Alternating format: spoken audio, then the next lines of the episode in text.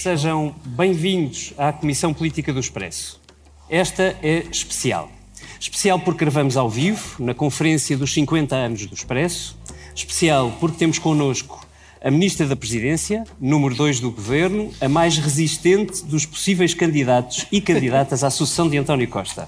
Sim, eu já sei, é só lá mais para a frente. Seja bem-vinda, doutora Mariana Vieira da Silva. Muito obrigada. Um bem-aja também ao Vítor Matos e à Eunice Lourenço, que são membros residentes desta Comissão Política. Olá. Que eu Olá, saiba sem... Political Junk. que eu saiba sem nenhuma carreira em assessorias ou gabinetes do Partido Socialista ou ambição de serem secretários de Estado, não vá a Sra. Ministra estar aqui com ideias. Mas também, esta também, é uma reunião especial por isto. É que as últimas semanas parecem ter sido um filme de terror para o Governo. Começou mesmo na véspera de Natal. Alguém falou em festas felizes? Chegado a meio milhão de euros, Alexandra Reis renunciou em fevereiro à Comissão Executiva da empresa, a dois anos de terminar o contrato e a dez meses de entrar no governo. quer perceber os contornos. Há uma questão de direito e há uma questão, se quiserem, política. Nove meses, 11 demissões no governo. A média não parece favorecer António Costa. A secretária de Estado do Tesouro sai depois da polémica indenização da TAP e não foi preciso esperar muito. Consigo, arrastou o secretário de Estado das Infraestruturas, Hugo Santos Mendes, o ministro Pedro Nuno Santos e, como consequência, a secretária de Estado da Habitação, Marina Gonçalves. Está ao nosso alcance tirarmos proveito e uma vantagem comparativa, que é muito rara na Europa e no mundo democrático, e que se chama estabilidade política. Ademais, com um governo de um só partido, com maioria absoluta. Mas por isso mesmo, com responsabilidade absoluta. Estabilidade que só ele, ele governo e a sua maioria podem enfraquecer ou esvaziar. Ou por erros de orgânica, ou por descoordenação, ou por fragmentação interna, ou por inação, ou por falta de transparência, ou por descolagem da realidade. Dr. João Galamba e a Dra. Marina Gonçalves são duas pessoas que conhecem os meandros da administração, que não se embaraçam com as exigências da transparência e da burocracia necessária à boa contratação pública. Ou escolhe o caminho de aproveitar uma situação desta para inovar, para mudar, ou para continuar e mexer o mínimo possível. Portanto, o critério é eh, fazer com a prata da casa para não mexer muito naquilo que existe. Não inovar, continuar a não mexer muito, vamos esperar para ver. Foi um prazer. Agora dei-me descanso. Foram sete anos, foram bons sete anos. Agora vou ter o meu descanso. Muito obrigado. Este podcast tem o patrocínio de Vodafone Business. Saiba como a rede 5G pode tornar a sua empresa mais segura, eficiente e flexível. O futuro do seu negócio está em boas mãos. Vodafone Business. Ó Sra. Ministra, este guião foi feito ontem à tarde eh, pela equipa do Expresso, a quem muito agradeço a, a- a produção, eh, mas infelizmente ficou desatualizado com o evoluir dos acontecimentos. Eu queria perguntar-lhe se, pelo menos até ao final desta conferência, consegue garantir-nos que não vai haver uma nova demissão no Governo. Bom, antes de mais, muito, muito boa tarde, muito boa tarde a todos e não posso começar sem dar os parabéns ao Expresso pelos seus 50 anos. Estamos a entrar num período em que coisas muito importantes da nossa vida em sociedade eh, fazem eh, 50 anos e o Expresso é uma parte desse caminho para a democracia eh, e não podia deixar de começar assim. Obrigado. Ahm, nós ah, sabemos que estas semanas não têm sido ah, fáceis e não vou dizer que têm, porque é mais que evidente que, que não têm. Aquilo que posso garantir é que até ao final desta conferência, e muito para além disso, o Governo está focado naquilo que é mais importante, ir enfrentando um momento muito difícil para o país e para a Europa, ir continuando a implementar as suas políticas e se eu fizesse o meu resumo daqueles dias ah, que vocês ali fizeram, diria que por este período passou, por exemplo, o momento em que o governo atingiu totalmente a meta para a execução do Portugal 2020 que queria atingir, coisa que aconteceu no dia 30 de dezembro. Diria que ontem mesmo, na manhã antes da moção de censura, o governo aprovou o decreto-lei de execução orçamental que pela primeira vez desde 95 foi até onde consegui recuar, foi aprovado no, na primeira semana de janeiro e que nesse decreto-lei de execução orçamental toma medidas várias para podermos aproveitar plenamente os nossos fundos. E, portanto, não escondemos os problemas, não dizemos que não existem, procuramos resolvê-los e responder-lhes, mas estamos focados naquilo que mais importa ao país. Nós começámos uh, esta legislatura no início, no fim de março uh, deste ano, destacando que o governo que tinha ganho as eleições, uh, que, o partido, que o Partido Socialista tinha ganho as eleições com maioria absoluta, ia governar num contexto completamente diferente para o qual se tinha preparado. E agora, nesse contexto completamente diferente, não nos devemos, não nos devemos desfocar daquilo que realmente importa. Enfrentar esta crise, recuperar a nossa economia depois de dois choques muito difíceis, o da pandemia e o da guerra, e continuar a trabalhar. Quanto ao mais, resolver os problemas que encontramos, uh, superar os problemas que temos tido, coordenar mais, articular mais. Uh, isso uh, é o que procuro fazer todos os dias, quando chega ao fim da noite, pensar o que é que amanhã posso fazer melhor, e não é diferente neste caso. Sim, mas precisamente nesta conjuntura de crise, de, que foi uma, uma conjuntura, enfim, não vou dizer inesperada durante a campanha eleitoral, mas uma conjuntura muito difícil. A verdade é que para superar uh, é importante existir uma credibilidade do, do, do governo, uma, uma, imagem de credibilidade, de estabilidade, e, e não parece ser isso que estamos a ver nas últimas semanas. Não, imagino que não seja fácil todos os dias encontrar notícias novas que espoletam por Todas pequenas as horas, crises. quase. Quase, sim, quer dizer, Já não é por avaliado dias. ontem para hoje. O que é que a senhora Ministra sente que as pessoas em casa, a verem notícias também sucessivamente, estão a sentir ou a pensar sobre o Governo e que palavra é que lhes quer deixar? Bom, uh, não sou certamente a melhor pessoa para fazer essa interpretação. O que me parece ser mais relevante. Não, não, a interpretação do que é que as pessoas sentem em casa uh, uh, ao ver uh, este. Aquilo que tem acontecido nas últimas semanas. O que me parece mais importante de tudo e o que, aquilo que, uh, enfim, posso dizer que aprendi nestes sete anos é que aquilo que os portugueses e as portuguesas esperam deste governo é aquilo que tiveram sempre ao longo destes sete anos, que perante cada problema procura as melhores respostas, procura as melhores soluções e continua a fazer esse caminho.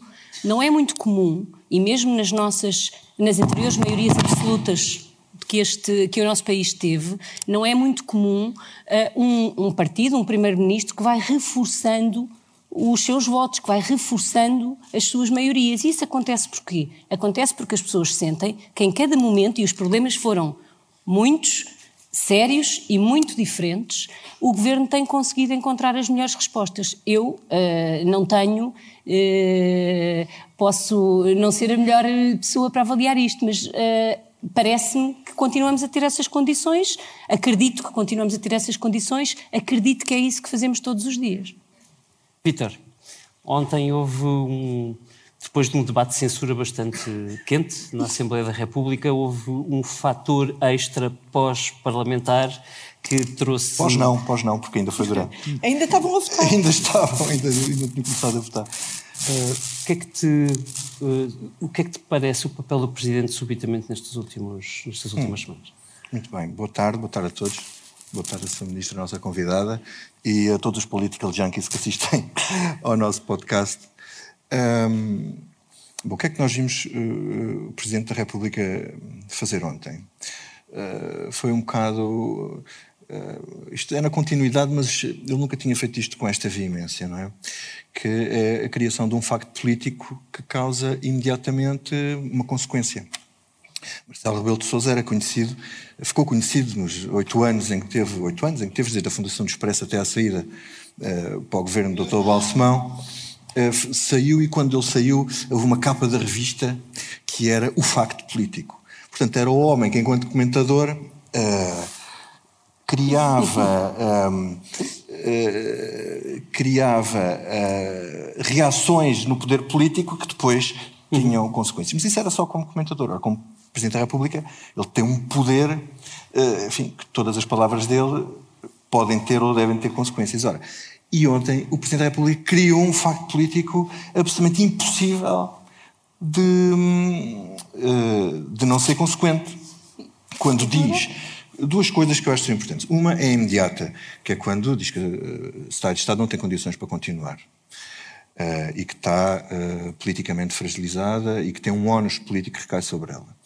A segunda, que eu acho que é a mais importante, é ele reverte aquilo que tem sido a doutrina António Costa sobre as questões relacionadas com aquilo que são os casos judiciais ou os problemas que os governantes têm ou apresentam uhum.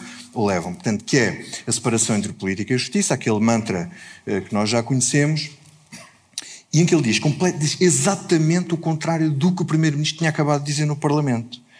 Não é? E ele até usa a mesma expressão, que isto não é uma questão de, de ilegalidade nem de constitucionalidade.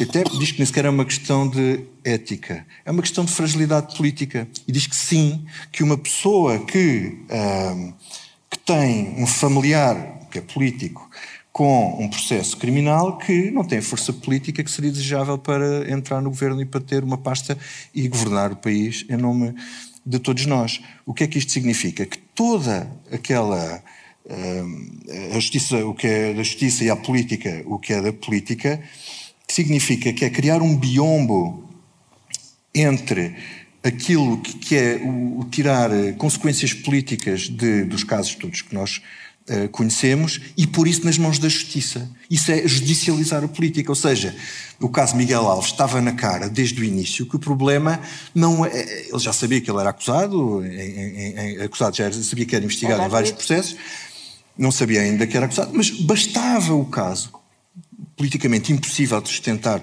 lá do pavilhão transfronteiriço para, não poder continuar no governo. E teve que se esperar que houvesse uma acusação para ele sair. Portanto, mais judicialização da política do que isto não pode ser que é pôr a, a, a decisão dos membros do governo assim, no Ministério Público. Bom, uh, para concluir, uh, o Presidente da República ontem redireciona a questão e eu quero saber, quero perceber como é que vai ser no futuro, não é? Revertendo esta, revertendo esta doutrina, hum, como é que o Primeiro-Ministro vai continuar a justificar as coisas como justificou, ou tentou justificar ontem no Parlamento?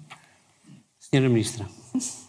Bom, eu uh, não sou comentadora política e vocês fizeram o favor de eh, organizar esta, estas, uh, estas cadeiras para nunca me esquecer uh, que não, não estou aqui para fazer comentário político.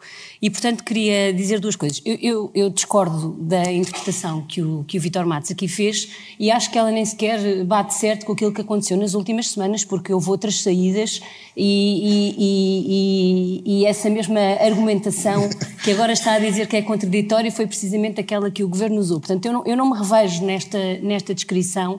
Os casos são diferentes. Aquilo que leva uma pessoa a sair do Governo num determinado momento, bem, primeiro pode ser uma decisão do Primeiro-Ministro ou do Ministro, conforme o caso, ou da própria pessoa, que até ver, uh, qualquer pessoa tem condições para, em qualquer momento, considerar eu não tenho condições para continuar uh, este, este caminho.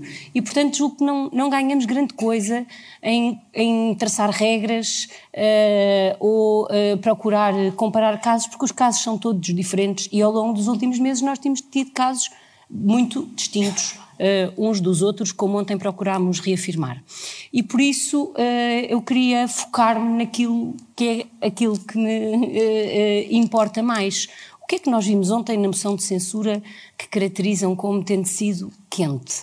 Vimos uma oposição absolutamente incapaz de questionar o caminho e as políticas que o governo tem desenvolvido, que praticamente fez tudo o que podia para durante toda aquela tarde nem falar disso, um, e um governo com um caminho pela, sua, pela frente, um conjunto de prioridades políticas e resultados para apresentar. Isto foi aquilo que se viu ontem e, e julgo que não, não, estou sequer a ser parcial, porque quando nós percorremos, e, e é isso uma noção de censura, é dizer, este governo não tem condições de governar, porque nós faríamos assim, porque nós faríamos uh, de outra maneira, porque o caminho melhor para o país é outro. E isso não se viu ontem no Parlamento. Bem, e, portanto, neste caso, se calhar valia só a pena sido... dizer à oposição que se estivesse no governo, se calhar não tinha tantas demissões umas atrás das outras. Mas e... uh, o Parlamento e a política Quem não é disse esse... que este governo... Bom, e, e, e então se que podemos comparar... já não pode governar foi o Presidente. Se poder... Está a fazer um bocadinho o papel da oposição, o Sr. Presidente, também, não é? Eu agora eu acho que essa parte já respondi e obviamente nem hoje, nem nunca... Uh, enquanto for Ministra uh, da Presidência, comentarei qualquer declaração do Sr. Presidente da República, que tem o seu espaço de intervenção, um, que é importantíssimo para a nossa democracia e Portugal bem beneficia uh, do equilíbrio e das boas relações institucionais que sempre têm existido. Outra coisa diferente, ontem houve uma moção de censura ao Governo, que além de ter chumbado, nem sequer uniu a oposição, nem sequer uniu a oposição de direita, e que aquilo que demonstrou é que nenhuma força política, mais ninguém, tem um caminho para o país enfrentar a crise que tem pela frente. Uh, e isso, eu, enfim, não ouvi os comentários que foram feitos a seguir, uh, até porque fiquei no Parlamento um pouco mais, mas não creio que alguém possa ter tirado outra conclusão do debate a que assistimos ontem. Deixe-me voltar ainda aqui aos casos no, no, governo. Há uma coisa que eu digo muitas vezes a propósito de várias coisas, que é que o bom senso é um bem escasso e mal distribuído. Mas como eu sou, tenho esperança e otimismo, acho que alguém no governo há de ter bom senso, mesmo que não esteja uh, bem distribuído, não é? Um, e o, o que me espanta nesta sucessão Uh, estas duas semanas, eu no dia deste até estava a escrever, já ia escrever as uh, primeiras semanas de janeiro e ainda estávamos a dia 4, porque isto é tudo tão rápido.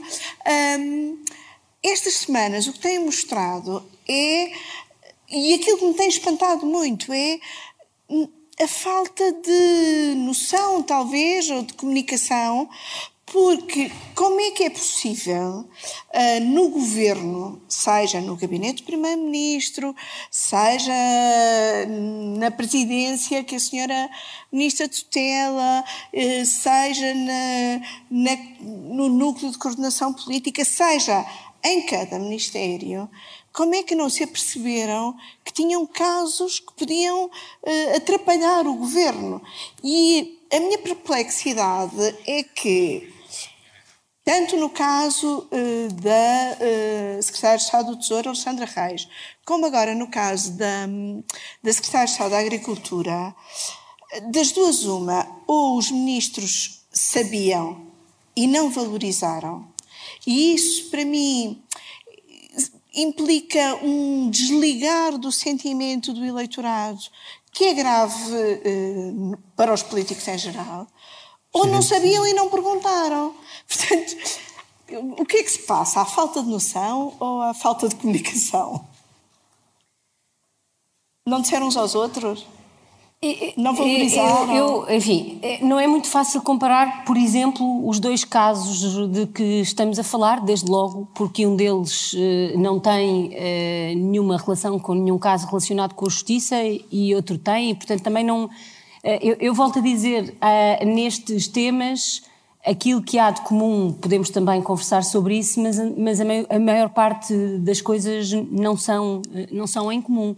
E, e, julgo que os ouvintes deste podcast, as pessoas que estão aqui nesta sala, uh, os senhores jornalistas, uh, saberão uh, que no mundo das empresas existem indenizações na saída dos administradores. Isso é uma coisa que faz parte da vida uh, da maior parte das empresas, existem regras e, portanto, o que está aqui em causa e aquilo que se espera que agora a Inspeção Geral de Finanças, e creio que o Ministério Público também anunciou um inquérito, possa saber é se, foi ou não, foram ou não cumpridas essas regras. E é isso que está uh, em causa Sim. e o resto é uma dimensão de, de, de avaliação política Mas o Ministro das Finanças totalmente política. demitiu-a antes de saber se o cumprimento das regras era legal ou não. O Sr. Ministro tem razão, as regras existem, Todas as empresas têm regras para as saídas. Eu só estava a dizer é porque é que os dois casos, os dois casos são bastante não, diferentes. O Ministro das Finanças disse que está para não poder fazer aquilo. Por isso é que eu disse que os dois casos são diferentes e que não me revejo naquela, uh, naquele resumo que o Vitor Matos aqui fez, porque precisamente poucos dias antes o governo tinha, uh, o próprio Ministro das Finanças tinha dito que era por questões políticas e de dificuldade em assumir uh, aquela tutela em particular, a tutela uhum. sobre o setor empresarial do Estado. E, portanto, Uh, uh, o que é que me parece que é importante uh, refletirmos? Quando alguém é convidado para o governo, julgo que lhe cabe fazer uma avaliação pessoal, essa é evidentemente com cada um e é expectável que possa ser. Um, um, Mal feita. Não, não, é expectável que possa ser possa ser uh, acompanhada do bom senso de que falava uh, Eunice. Essa, essa é uma avaliação individual de cada um e julgo que só cada um pode responder pelas avaliações que, que uhum. faz nesse momento e depois há de quem convida o Primeiro-Ministro face aos seus ministros e os ministros face aos seus secretários de Estado. Eu, às vezes, pergunto-me uh, uh, se todos faríamos as mesmas perguntas nessas uh, situações. Há níveis de detalhe a que eu posso garantir que não perguntei, nem me parece que faça parte uh, uh, do nosso, uh, da nossa vida em sociedade fazer determinadas perguntas. E há aquilo que nós sabemos sobre a experiência profissional, sobre a competência, sobre uhum. a capacidade de trabalho, sobre o bom senso, sobre as capacidades políticas quando convidamos alguém. Um, e depois há o facto de em Portugal não existir, até agora, nenhum instrumento, nem de base parlamentar, como existe noutros países, uh, com uma audição ou outro. Não é uh, muito fácil, uh, tendo em conta o enquadramento constitucional que o nosso país tem, ou a introdução de um novo instrumento, como o Primeiro-Ministro propôs ontem, disse-o no Parlamento e escreveu ao Sr. Presidente da República, porque algumas das coisas que se pede para que se perguntem, ou que se pede para que se pesquisem, ou para que se façam, não são coisas que um membro do governo possa aceder. Há coisas que pode. Não, há coisas que. Pode perguntar, tem processos? Não, não, não, não é isso que eu estou a dizer, mas há um uh, outro tipo de investigação e outro tipo de informação que depois chega a público por outras fontes que têm outros recursos ah, sim, e que têm a ver com dados pessoais. Espero que ninguém esteja a pensar que o governo mas, ah, faz ou fará esse tipo de, de vetting. Eu, eu, e esse, a introdução de um mecanismo desse tipo parece-me que o país deve fazer essa reflexão e pesar os prós e os contras, porque eles também existem, uh, para e, os aplicar. Posso dizer uma coisa é antes de falarmos do sistema de vetting? Uh, quer dizer, o problema das pessoas se fazem um bom exame de consciência antes de irem uh, para o governo, enfim, cada um tem as suas, traz as suas razões e tem a sua consciência, exatamente. O pior é, é quando a, a ambição é maior que a noção, não é? e as pessoas deixam-se levar pela ambição e não têm noção de, dos problemas. Este caso, este caso agora da secretária de Estado, de Carla Alves, é de alguém que não percebeu o contexto em que estava. Uma coisa é um caso deste aparecer isolado, pronto, acontece. Outra coisa é no contexto em que estamos a viver. Há aqui um problema da pessoa não perceber no que está. Não se perceber, não é o problema que vai arranjar para ela, é o problema que vai arranjar ao governo. E o próprio governo, neste caso, que as coisas eram públicas, eh, não ter feito um escrutínio. Nós tínhamos informação, aliás, escrevemos isso na edição passada do Expresso, portanto sentimos bastante defraudados.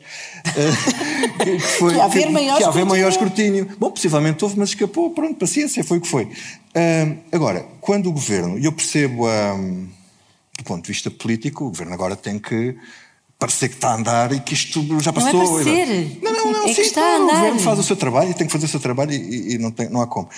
Agora, quando o governo diz do, no Parlamento, como o Sr. Ministro disse ontem, que isto eram problemas artificiais, ou como a sua colega Ministra Adjunta disse, que eram fé divers no Parlamento, mas não são, não foram, porque isto faz parte da luta política, tudo bem, eu percebo, mas não são fé divers nem são, nem são problemas artificiais. Porquê? Porque quando o governo diz que está focado nos problemas e que está focado nos problemas uh, dos portugueses, o, o governo, para estar focado, tem que estar tranquilo e descansado. Ou seja, não pode estar preocupado em resolver os problemas internos uh, do próprio governo. Portanto, se o governo não se consegue governar a si próprio, não sei que confiança é que passa às pessoas para mostrar que está a governar de facto e focado na governação.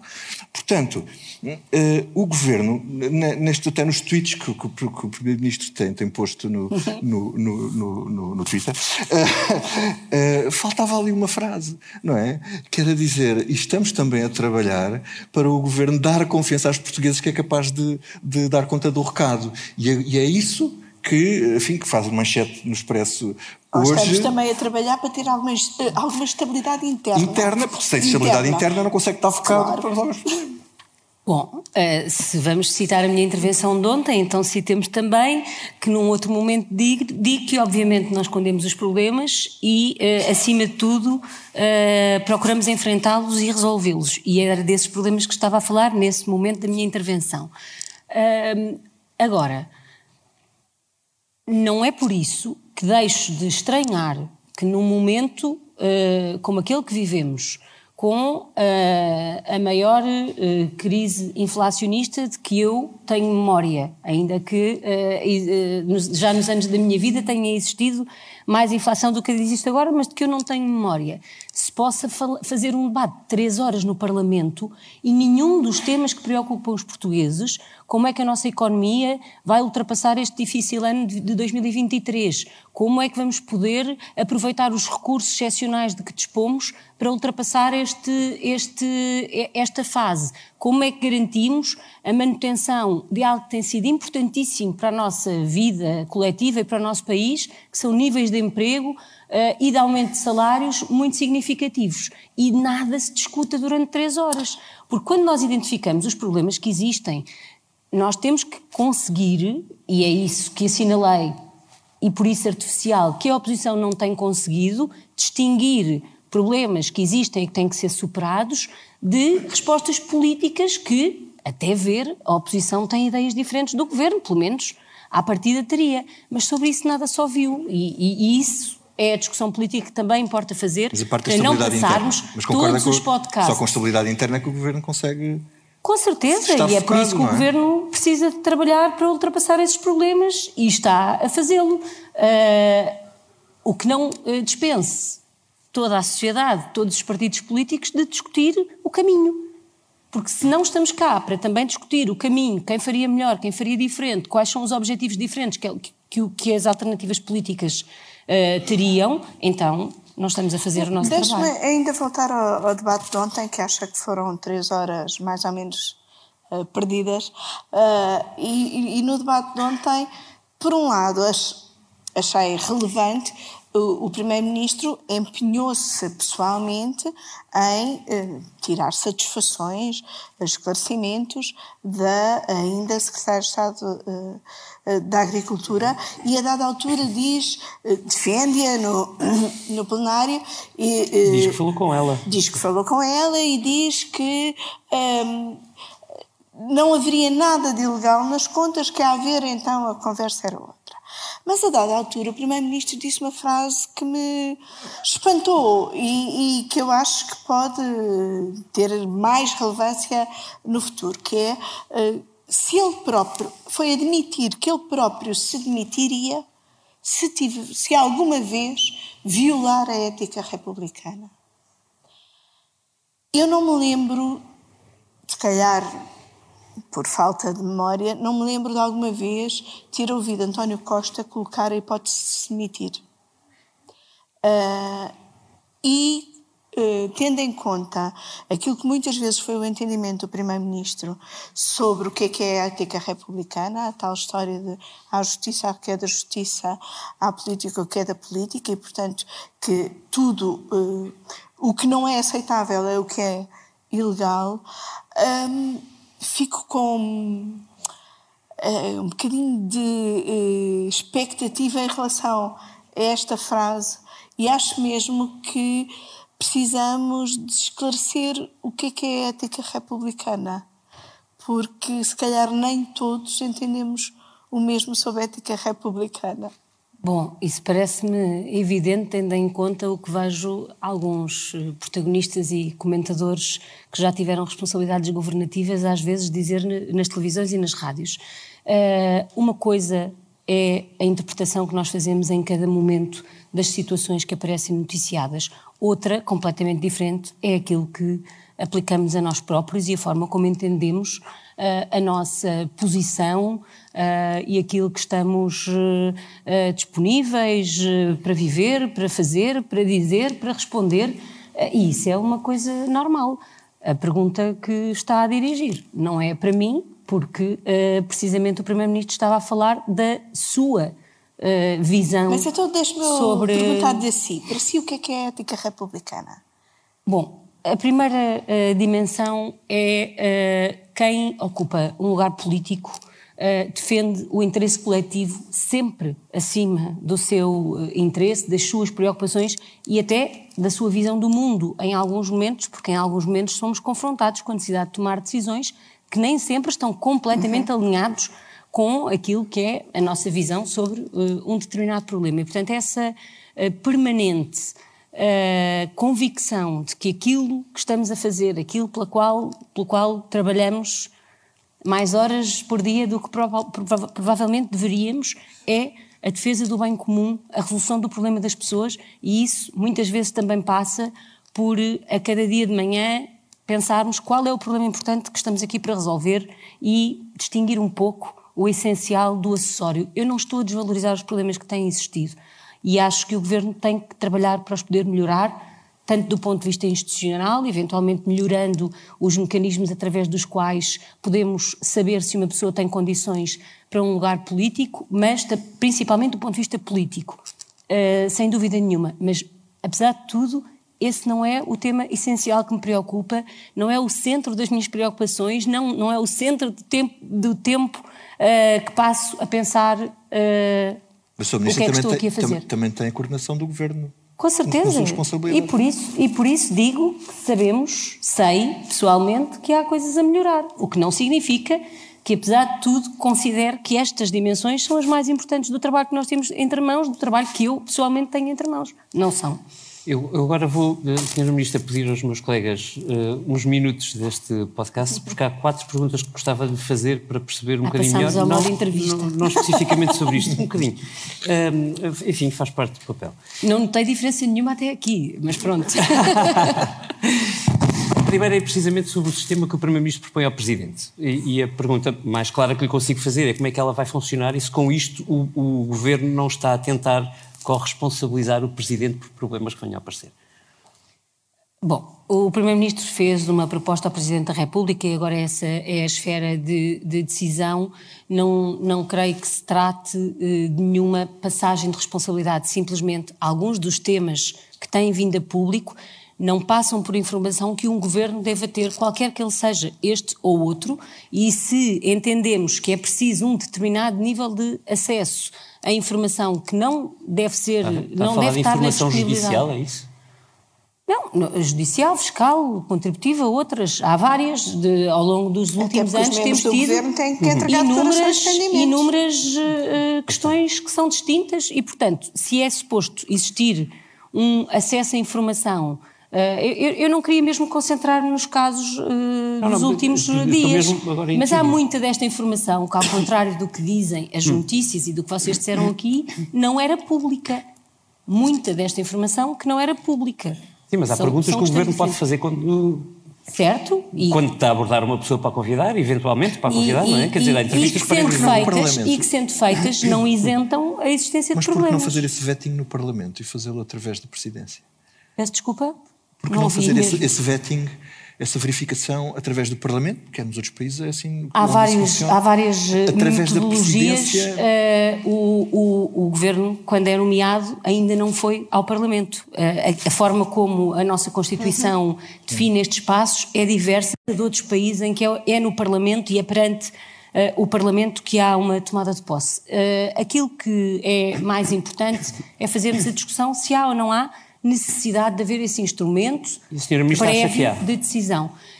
Perante aquilo que temos eh, vivido, eu, eu, recordo que no programa do governo de 2019 existia, uh, estava previsto uma ida dos ministros aos parlamentos, às comissões eh, relativamente às, às, quais iriam responder a partir daí, mas era fundamentalmente uma audição uh, política sobre as prioridades políticas que em cada área governativa uh, deveria, uh, deveria existem e devem ser discutidas. Aqui falamos de outro tipo de, de, de, de escrutínio, se quiserem, não é uma palavra que a este caso me parece que, que seja a melhor, e, portanto, é preciso fazermos essa discussão. Mas o Presidente disse que se fosse, se fosse aquilo para corresponsabilizar a Presidência ou quase tornar o regime mais presidencialista do que ele é, que ele não achava Não, isso, não, me, não me parece bem, que tenha nós não sido essa. O detalhe, não, é? não, não parece que essa seja a proposta que o Primeiro-Ministro fez, mas também não vou falar sobre ela, porque Uh, ela só está um neste momento pormenor. nesse quadro. O mecanismo, uh, o Governo defende que seja um mecanismo formal ou pode ser uma coisa informal? O mecanismo que o Primeiro-Ministro propõe é um mecanismo que seja formal. E, e, e desculpe, mas para fechar este tema, porque isto levanta-nos imensas dúvidas. O, o, E, e esse é um debate que teremos de fazer. Está é ainda numa fase implicará inicial. esse processo formal que também o Presidente seja envolvido nesse, nesse momento de decisão, nesse escrutínio, momento de decisão? Não, não, não é passar o escrutínio para o Presidente, é que exista antes da nomeação um momento de escrutínio que seja autónomo. Hum, Dentro do Governo ou exterior também ao Governo? Exterior ao Governo, precisamente porque podemos estar a falar de algum tipo de informações de que o Governo não dispõe nem deve dispor. Uma outra pergunta. O, o Presidente da República falou no ano novo de um ano decisivo e justificou uma não dissolução nesta altura, como já pediam alguns partidos da oposição, com a proximidade das últimas legislativas e, simultaneamente, com a ausência de uma oposição forte. E eu queria lhe perguntar se sente que o Governo está preso pela performance do PSD nas sondagens. Bom, o Governo eh, tomou posse há nove meses. Tem uma maioria parlamentar na Assembleia. Tem um programa claro eh, e tem e, e não tem e, e as políticas que temos desenvolvido são aquelas com que nos comprometemos, quer perante os eleitores, quer perante o Parlamento. Eh, e, isso é aquilo que dá condições de estabilidade política ao Governo para, para governar e ao país para não, ter, não passar aquilo que passou há poucos meses, há, há cerca de um ano, e que teve custos. Nós nunca falamos, eh, quando olhamos para esses períodos de crise política, para os, para os custos que têm para o país. Mas eh, alguma, algum debate que também tem sido feito sobre eh, a aplicação dos fundos comunitários este tipo de exigência com que nós estamos confrontados também depende da, da existência de um governo. E é bom lembrarmos que entre outubro e março, fim de março, dia 30, ah, o governo que existia, que estava profundamente limitado nas suas, na sua capacidade de decisão. E, portanto, aquilo que queria dizer é isto. Existe uma maioria, existe um governo que tem garantido uma estabilidade das políticas e não apenas uma estabilidade das políticas, mas o cumprimento dos compromissos eleitorais. E esse- essa é que é a base da democracia e cá estamos para continuar a fazer o nosso trabalho. Sendo que o Presidente. Eh, é- é- nós vimos logo no início deste, de- deste Eu não vi podcast. porque estava, estava numa posição impossível de ter cumprir. Mas ouvi, ouvi, ouvi. Uh, o, o Presidente, depois da, da escolha que o Primeiro-Ministro fez sobre os novos ministros, que depois desencadeou o Secretário de Estado, uh, o Presidente fez um comentário à chegada ao, ao aeroporto onde uh, mostrou algum incómodo com o facto do Governo não ter aproveitado um, um momento de uma remodelação para fazer alguma coisa que uh, ajudasse na coordenação política, salvo erro, uh, e, E na também execução de uh, fundos, na é execução grande de fundos comunitários. Uh, evidentemente, gostava de, de lhe perguntar se se sente confortável com a acumulação destas duas pastas e uh, outras que tem, como administração pública, etc. Se sente ou se consegue deixar o Presidente descansado de que um, o barco está entregue e, e- e se sente também que o Presidente está uh, diferente neste, depois destes, deste período. Eu sei que isto é um podcast de política e aquilo que vocês fazem é comentário político, mas com toda a franqueza não é o que eu faço, pelo menos eh, nesta altura da minha vida. Ah, o que é que. quem escolhe os seus ministros é o Primeiro-Ministro. É, eh, quando nós somos ministros, e eu sou ministra, uma das coisas que nós sabemos é que a nossa missão é trabalhar com os ministros que o Primeiro-Ministro escolhe e eu trabalho bem com os que as pessoas, os meus colegas que são ministros neste momento e com eh, todos aqueles que, que, que já trabalharam. Assumo as minhas responsabilidades eh, e todos os dias procuro, ao fim do dia, sentir que fiz a minha parte. Uh, e quanto ao mais, com toda a franqueza, aquilo que me importa é saber se conseguimos ou não uh, garantir que a economia passa este momento difícil e este ano de 2023 uh, como tem que passar, que conseguimos manter os níveis de emprego, que conseguimos está cumprir ou aquele que está era ou não? aquele que era o nosso, eu já vou responder, aquele que era o nosso compromisso principal, que era procurar garantir que o peso dos salários no total uhum. da riqueza do país cresce e converge para a União Europeia e que Portugal continua a convergir com a União Europeia. Estas é que são as nossas prioridades. O governo é uma equipa e, portanto, uh, uh, não é uma soma de esforços individuais, não é uh, o facto de uns trabalharem muito e outros. Não é isso, é uma equipa. Cada um de nós tem que cumprir com a sua parte. A coordenação política é feita pelo Primeiro-Ministro. Mas a sua parte consegue coordenação política, processo legislativo do governo, administração pública, não sei, mas, fundos uh, europeus. Ah, vou, está, com falta de ar eu não estou. Eu não tenho nenhuma falta de ar. Repare que todas essas dimensões, eu posso explicar uh, do ponto de vista conceptual o que é que aqui está em causa. É ter um centro do governo que possa ter o cumprimento do seu programa, os recursos, uma parte dos recursos fundamental para esse cumprimento e o braço, eh, a força de trabalho da administração pública eh, coordenada no, neste centro do governo. E quanto ao mais, a mim não me falta o ar. Se sente essa preocupação, não, uh, pode, Presidente da República pode estar sente. descansado. E uh, volto aos resultados. Tivemos ou não tivemos o primeiro acordo na administração pública deste século uh, assinado neste mês de outubro. Tivemos. Cumprimos ou não cumprimos completamente a meta que tínhamos previsto para Portugal 2020 este ano? Cumprimos. Somos ou não somos um dos seis países, nos 27 países que já pediram o segundo pedido de desembolso do PRR e uhum. ele foi aprovado pela Comissão Europeia? Somos. E é este o ritmo de, uh, e o trajeto que temos à nossa frente, o caminho que temos à nossa frente, é para ele que eu trabalho todos os dias e não me falta uh, o ar, nem a vontade, nem a energia, nem, as, uh, nem os compromissos. Uma última pergunta para si. Falou-nos dos ministros que, com quem já tra trabalhou, que já não trabalha neste momento. Os últimos ministros que saíram do governo de António Costa têm sido ouvidos a fazer algumas críticas bastante frontais à condução política da governação. Pedro Nuno Santos disse-nos que vai descansar. Acha que os vai deixar descansados? Olha, no dia uh, 26 de novembro de 2015, uh, quando este governo tomou posse, eu e o Pedro Nuno Santos éramos os dois secretários de Estado uh, do Primeiro-Ministro.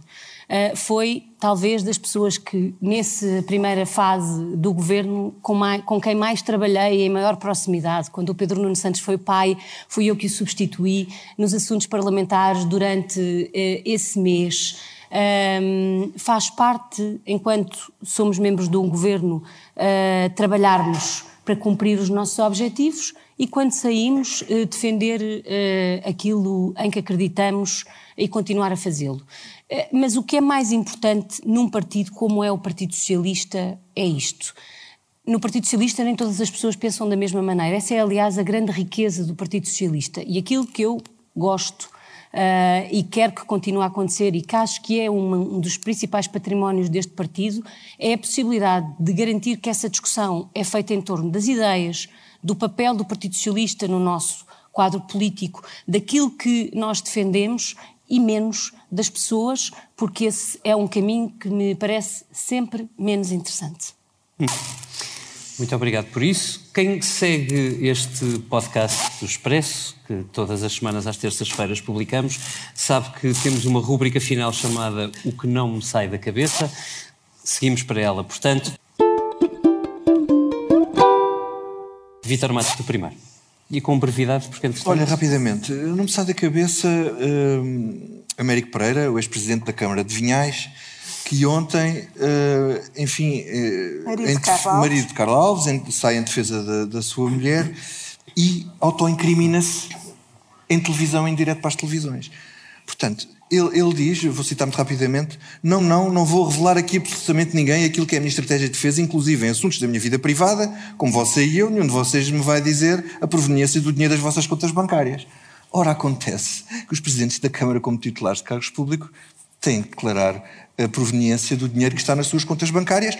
Portanto, só esta declaração acho que permite, enfim, eh, mais uma acusação sobre o senhor, ou pelo menos é um crime que ele confessa em direto. A mim não me sai da cabeça um, um, artigo que nós temos publicado no Expresso, faz parte de um projeto em que colocámos vários jovens, entre os mais jovens da redação do Expresso, um, eh, um projeto que me está a divertir muito e a entusiasmar bastante porque estou a vê-los crescer e a fazer o jornal crescer com eles. Pois eh, eh, nós todos juntos tivemos uma ideia e colocámos em prática e eh, depois de ler o artigo do Primeiro-Ministro no Jornal de Notícias, publicado no dia 1, dirigido aos jovens, desafiámos sete jovens a escreverem cartas ao Primeiro-Ministro. O artigo chama-se qualquer coisa, não sei exatamente, mas qualquer coisa como se nos quer por cá, se nos quer manter por cá, tem muito trabalho a fazer. Eu ia recomendar à Senhora Ministra que transmitisse ao Primeiro-Ministro e dizer que o Expresso receberá a resposta do Primeiro-Ministro aos sete jovens que bem a merecem, se assim for o caso. Uh, eu nisso, o que não te sai da cabeça? Olha, o que não me sai da cabeça é um cântico de Natal, mas como não vou aqui cantar, também não me sai da cabeça Bolo Rei. Uh, ainda bem que o bolo rei foi o bolo de aniversário do Expresso ontem. Uh, eu gosto muito de bolo rei, torradinhas de bolo rei de manhã nesta altura e ainda tenho de comprar mais um para guardar. Muito obrigado por isso. Senhora Ministra. E a dia de Reis. Muito obrigada. Eu, eu, eu, eu podia dizer que não me sai da cabeça que na manhã de 24 de dezembro a minha família, como todos os anos, se juntou a fazer o bolo rei de Natal mas hum, queria dizer-vos que aquilo que verdadeiramente não me sai na cabeça é sempre o mesmo. Chegar uh, ao fim de cada dia a pensar se alguma coisa que eu devia ter feito uh, e, não, e não consegui fazer e procurar sempre que no dia seguinte esse objetivo seja superado. E uma das coisas que tem alimentado essas preocupações está muitíssimo bem representado no artigo que o David Inês se referiu, que é como é que nós conseguimos garantir que em Portugal a sensação que temos tido desde há 50 anos, que cada geração vive melhor do que a geração dos seus pais, continua a ser uma verdade. E é esse o trabalho que temos entre mãos neste momento. Esta foi a Comissão Política do Expresso, com a participação da Ministra da Presidência, Mariana Vieira da Silva, a quem também, evidentemente, agradeço. Foi uma edição sobre a crise, mas a ministra diz que não é bem assim. Foi uma edição de aniversário e aí todos concordamos. Já foram 50 anos, venham outros tantos. Até já, até sempre.